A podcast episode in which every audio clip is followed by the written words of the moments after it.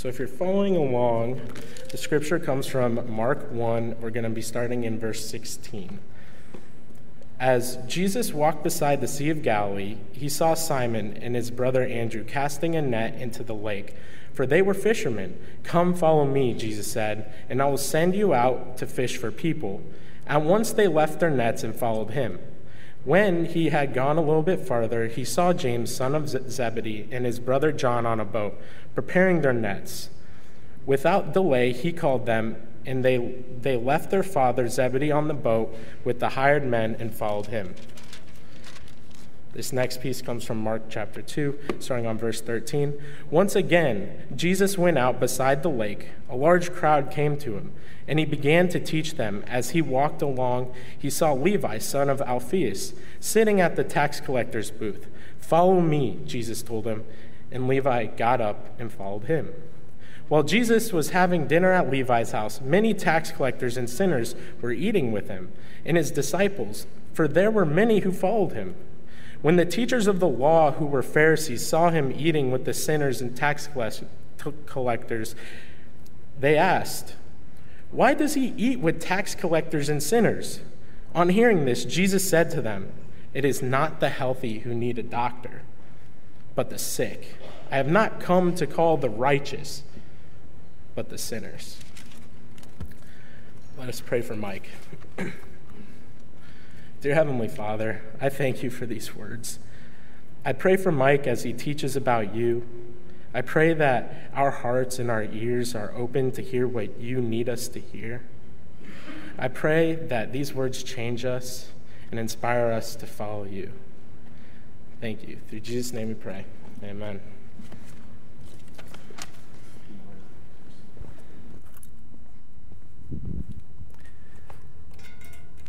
Good morning. I want to welcome all of you that are here in worship and in the name of Jesus Christ and the spirit of his loving and caring church. I want to welcome those of you that are part of the church online. We're glad to have you with us at Marion Methodist. And I need to take just a couple moments here as we begin and really address the congregation of Marion Methodist about a couple of things. Um, when you heard Caden speaking about the brokenness of the kids, kids that were coming with parents that had addictions, uh, broken uh, marriages and that sort of thing, it's important for us to understand some simple truths. You know, I had a friend named uh, Mike Yaconelli, uh, bless his memory, that wrote a book called Messy Spirituality a few years ago. And he makes that image in there is that so many people believe that when they come to know Jesus Christ as their Lord and Savior, that their life and spiritual life just goes on a consistently up, uh, you know, better and better incline. Of course, the reality is in our lives, is that life is messy. And if we were to write, uh, you know, the line of our life, it kind of goes like this, right? It scribbles all because life is messy. And for most of us, life doesn't work out exactly the way we've planned it. And so, why we lean into God is because God gives us hope in the midst of that uh, messiness and gives us the opportunity, even though we don't see it, to know that better days are ahead. And, we pray for that for the students that are part of Summer Games Ministry and all the students that go to uh, the schools in our, in our neighborhoods here. And, and I take that pause and, and ask you that because there are always people that are broken and grieving among us. And by way of communication and also so that you might not make an error in the days to come, uh, one specific thing and this is for the congregation of Marion Methodist. So if you're with us on the internet and not part of our church, apologies to this. But um, Gina McConaughey is our director of music here, choral music. And um, as you could tell over the last few months, she was pregnant and with twins. Um, sadly, on uh, Tuesday, she went into full labor at 20 weeks of pregnancy, uh, delivered Sophie and Olive, um, who only had the ability to um, um, endure a few minutes on this earth. Um, and both of them uh, went back to the heaven from which they're sent. But of course, Mike and Gina, as Vicki mentioned in her prayer, are broken and aching. And I, I tell you that for, for three reasons. One, that you might pray for them. Second, that you might support them. And third, you know, obviously when someone's pregnant, we want to know how that came out so that when you come in contact with them, um, you can be loving and kind and not inquisitive uh, with them. So that that part I think is important for us. And I know that many of you and several of you, because I've known you for a long time, have been through somewhat similar experiences, the loss of a child, and so you know the ache and the brokenness of heart that that comes uh, into your life. So I, I, I, encourage you to, in appropriate ways, to to love and help them see um, that there are better days ahead, but the days they're in right now are somewhere between dark and very dark. So uh, bless them. Um, secondly, um, uh, before I go right to the to the proclamation of the word, um, today at our bench you saw Gina or Jill. Um, uh, Helen uh, leading and, and work, working with our worship team. And, and uh, for us, it's her last Sunday. 17 Sundays she sat at the bench for Mrs. Beach. But Diane is, is healed now. Her wing is working. And so we really applaud Jill for the work she's done. She was fantastic. So give her a hand. There is. There's no way, shape, or form that there's no way, shape, or form that she was a sub because that's that. I said she played a piece at the first service, and I said that's how you do that. She's fantastic.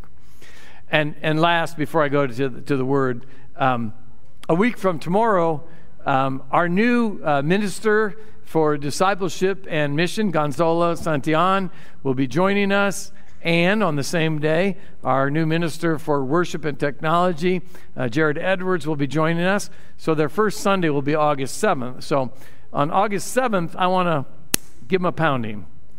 Um, no, it's not like it sounds. It's not the junior high pounding. Uh, there's this old Methodist tradition that comes out of England uh, called a pounding, and it's kind of a way to welcome people.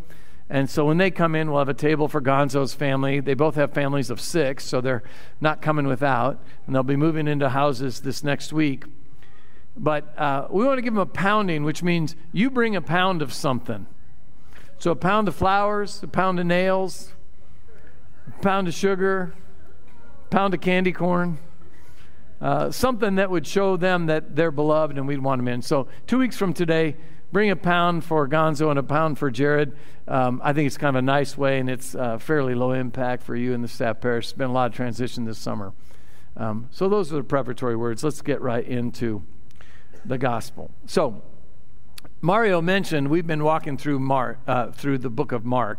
March 6th began our Lenten season all the way through next Sunday. We've been preaching a series called The Ministry of Jesus, kind of in three segments. The first segment was during Lent, where we talked the ministry of Jesus for us. And in that, we talked about the sacrifice Christ makes uh, to, to uh, bring us uh, to atonement with Him, to be at one with Him. And then, of course, um, His ob- obviously the promise of resurrection as He goes through um, the crucifixion and resurrection. Secondly, then we preached a series called The Ministry of Christ to us, which is the time that Jesus is giving us instruction and encouragement as to how to live in the world. And this last series that goes and extends through next week is Jesus' ministry with us in where he is calling, equipping, and sending us. So in the scripture that Mar- scriptures that Mario read this morning, what you see is as Jesus begins his ministry, sharing with us the kingdom message, he does that by calling disciples to himself.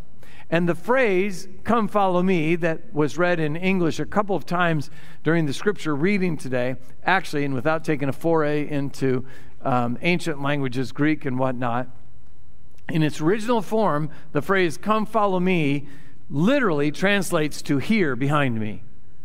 So when Jesus met Peter, James, Andrew, John, on the, on, on the seashore, what he said to them was, Here, behind me. So Jesus' first to those four, and his most recent to you, call to be a disciple is a call to say, Here, behind me, to get behind me. So I lead with the question who do you get behind? Who do you get behind? I was watching a, a YouTube video, and on this YouTube video, there's a professor of philosophy and he was talking about how we all pick leaders in our lives. And one of the young students, a college student, stood, went to the microphone, and said, Professor, I disagree with you strongly.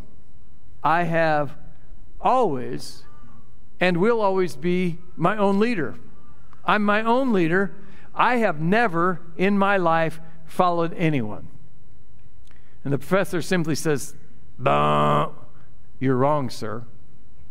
And then he went on to say and said, You are speaking our common language, which is to say, we all understood the words you were saying. You did not invent this language. You did not invent the words you said, but you followed someone in learning how to form your tongue and how to breathe breath in and to say the words and construct them into sentences. You followed someone in learning how to speak. And not only that, you walked to the microphone, much in the same way that all ambulatory people do. You, you didn't invent your own way of movement by maybe putting one hand down and moving along that way. You walked pretty much just like everyone in this room. And guess what? You learned that from the behavior of others. You followed the adults when you were a small child and decided that's the fastest way to get around. And so you did follow someone and and you came to this lecture clothed. So you're following the social norms and mores of our society. So don't say that you don't have a leader. And you are expressing a widely held school of thought, although you've modified it with affiliating, you know, with the people that you affiliate with and, and share similar feelings. So in reality, sir, you are a follower because we all follow someone. Now, they never went back to the student and showed what his reaction was. But what that professor was saying and expressing was this simple human reality we follow. We follow someone. We get behind people.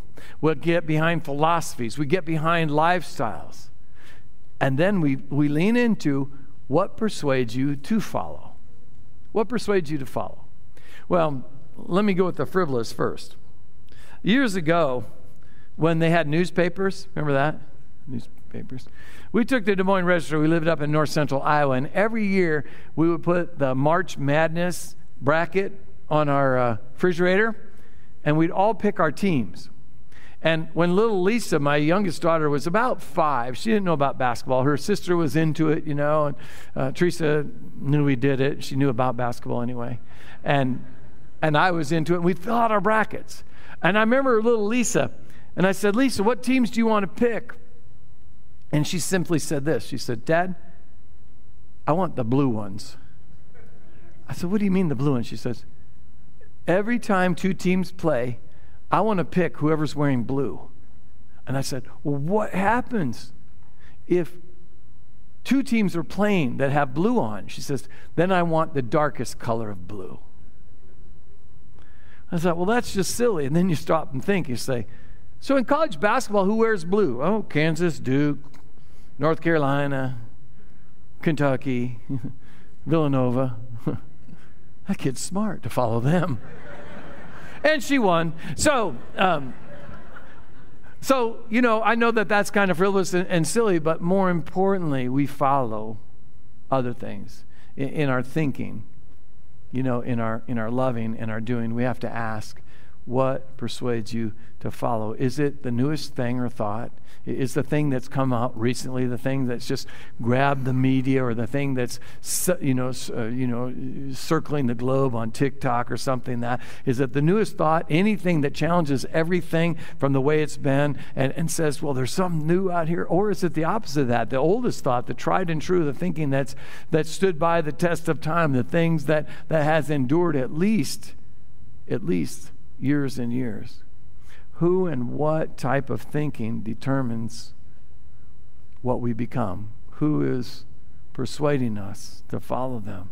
See, the early disciples were persuaded to locate themselves behind Jesus because of his per- person. Of course, they'd seen the amazing sermons. Of course, they'd seen some the amazing miracles and all that. And their decisive response. Understand, their response is very decisive. They get up, they go. You know, Mario wrote that. They drop their nets. That's decisive. That's demonstrative. They drop their nets and they go. And their response is to his person.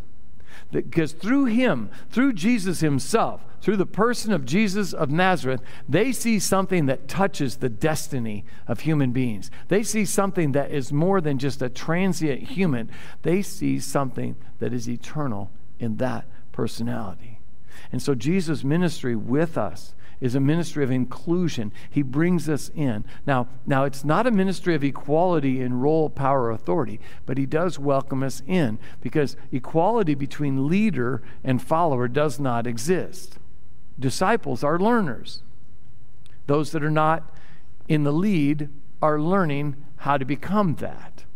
Okay? And sometimes we have interesting lessons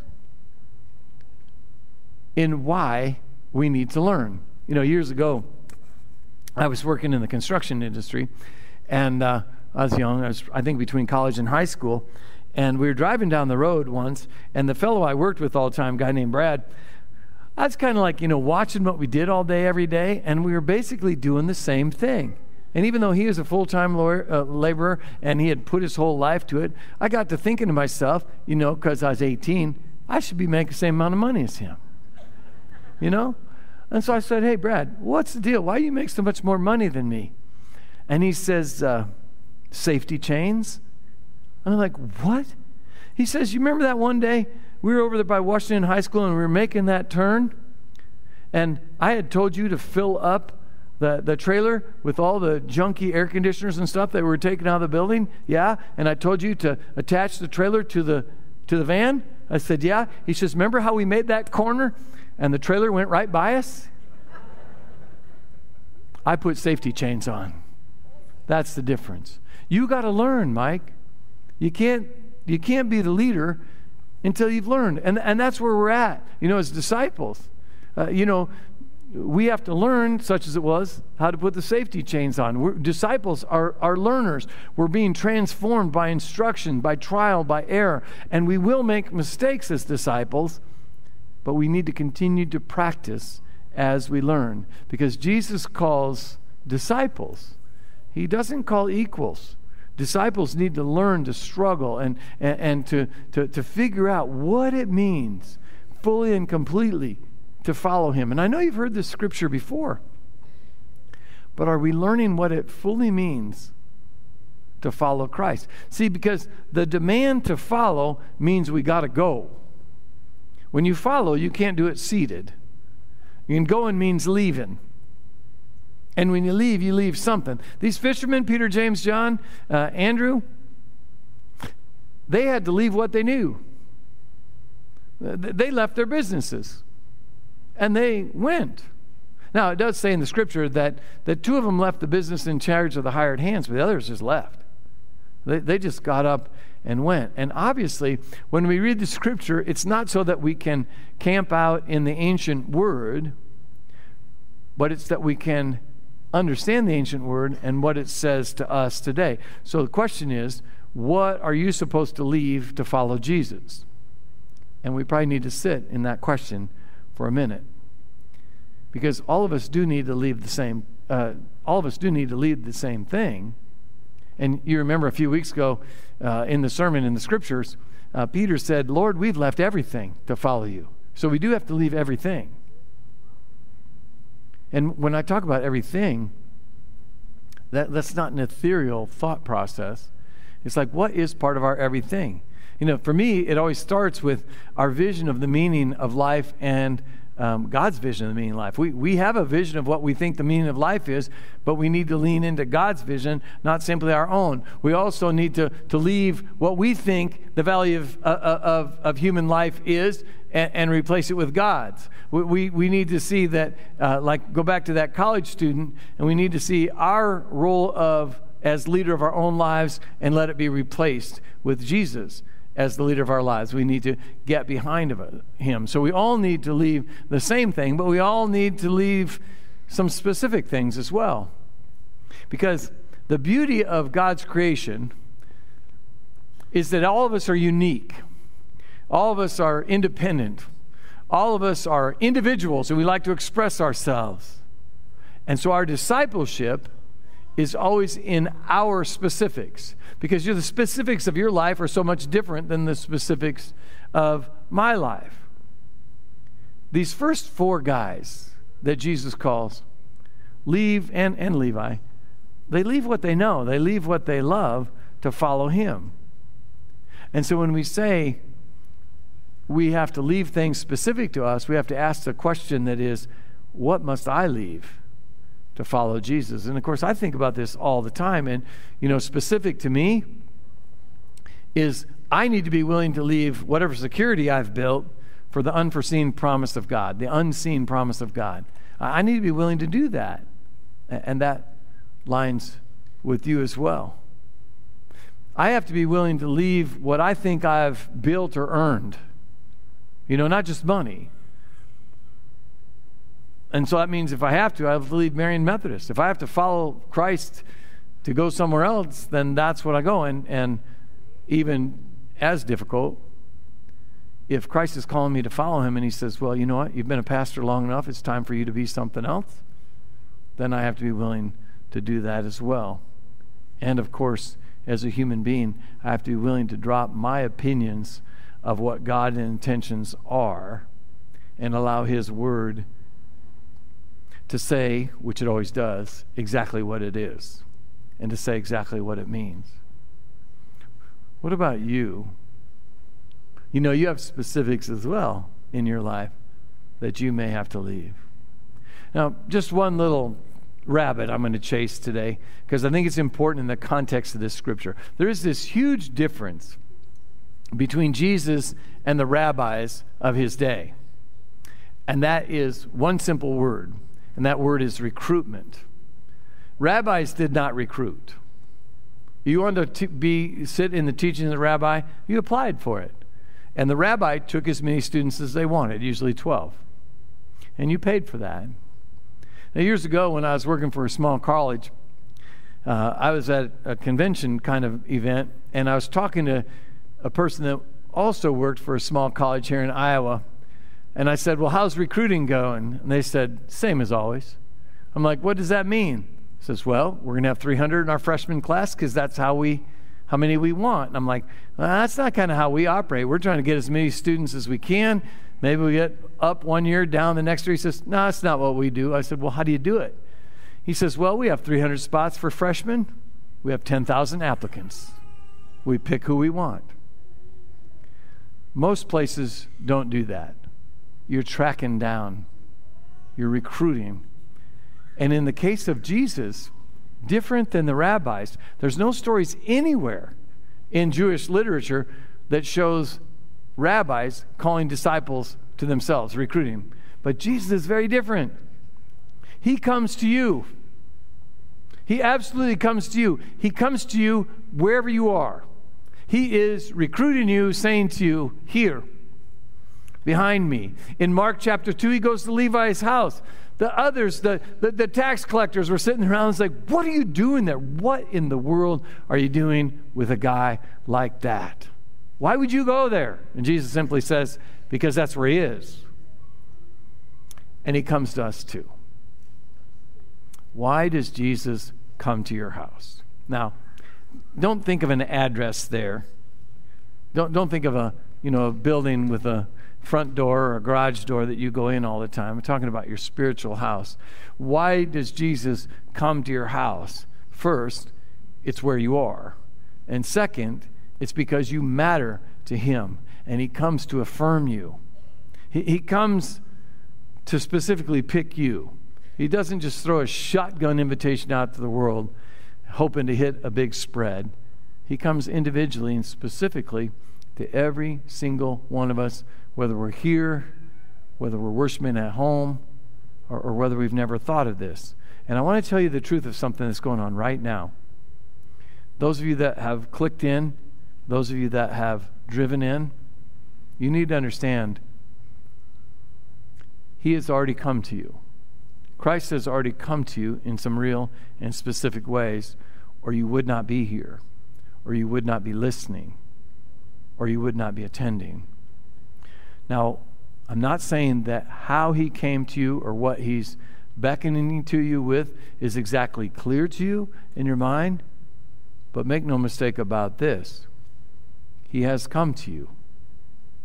I'm not saying that you've claimed it yet, but there's something that is in your spirit because I am saying you have an inkling that Christ has a hold on your life. You have an inkling that Christ is making some sort of specific call or invitation to you and that you have to do something about it somewhere, or at least you have guilt about the fact that you got to get right with God in there somewhere. His affirmation, his, his call to you, his recruiting of you tells you that you are worthy and that your life matters to him. And his call to you should be life giving and empowering to, to encourage you to follow him because the Lord of the universe deems you as worthy and able to become his disciple. Not only that, but you're necessary, necessary to the advance of his kingdom here on earth. Now, here's one of the beautiful things, maybe the most beautiful thing about Jesus. Though all of that I believe to be true, the trump card is this you always have a choice. You can receive it or not.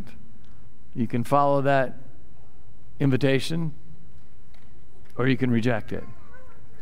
Christ is always about choice because he won't come without an invitation.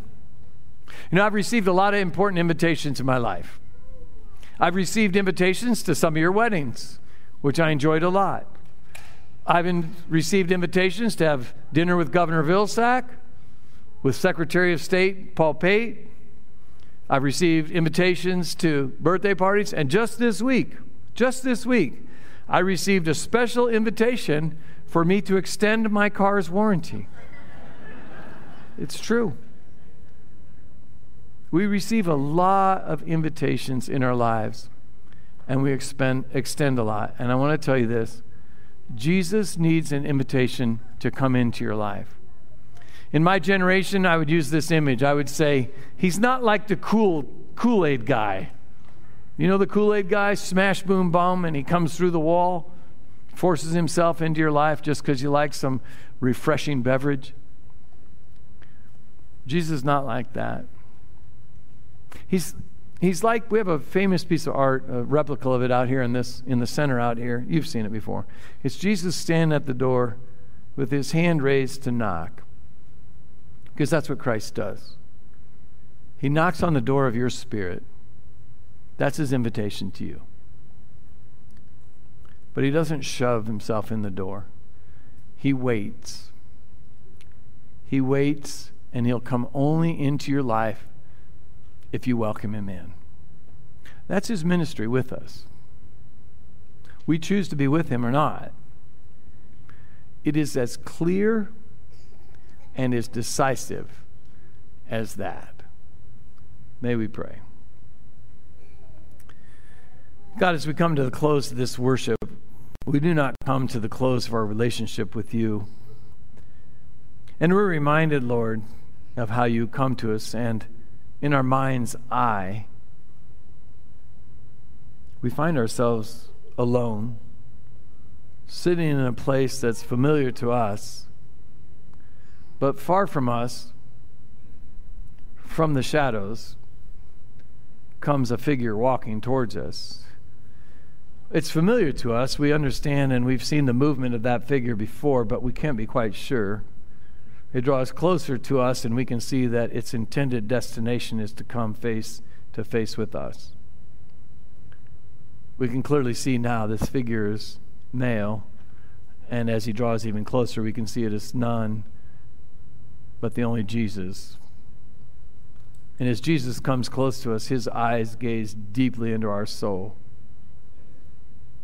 He begins to purse his lips, and we wonder what's he going to say to us? Is he going to condemn us for our sins? Is he going to castigate us from drifting away from uh, him? Is he going to encourage us? What's he going to say? And his eyes pierce our hearts. And then he speaks. And he simply says two words Follow me. And then he turns and walks. What to do is ours. We've been invited, we've been called. Whether our actions will be decisive to follow him or not are ours and ours alone. What will you do the call is before you. This I pray in the name of the Father, and the Son, and the Holy Spirit. Amen.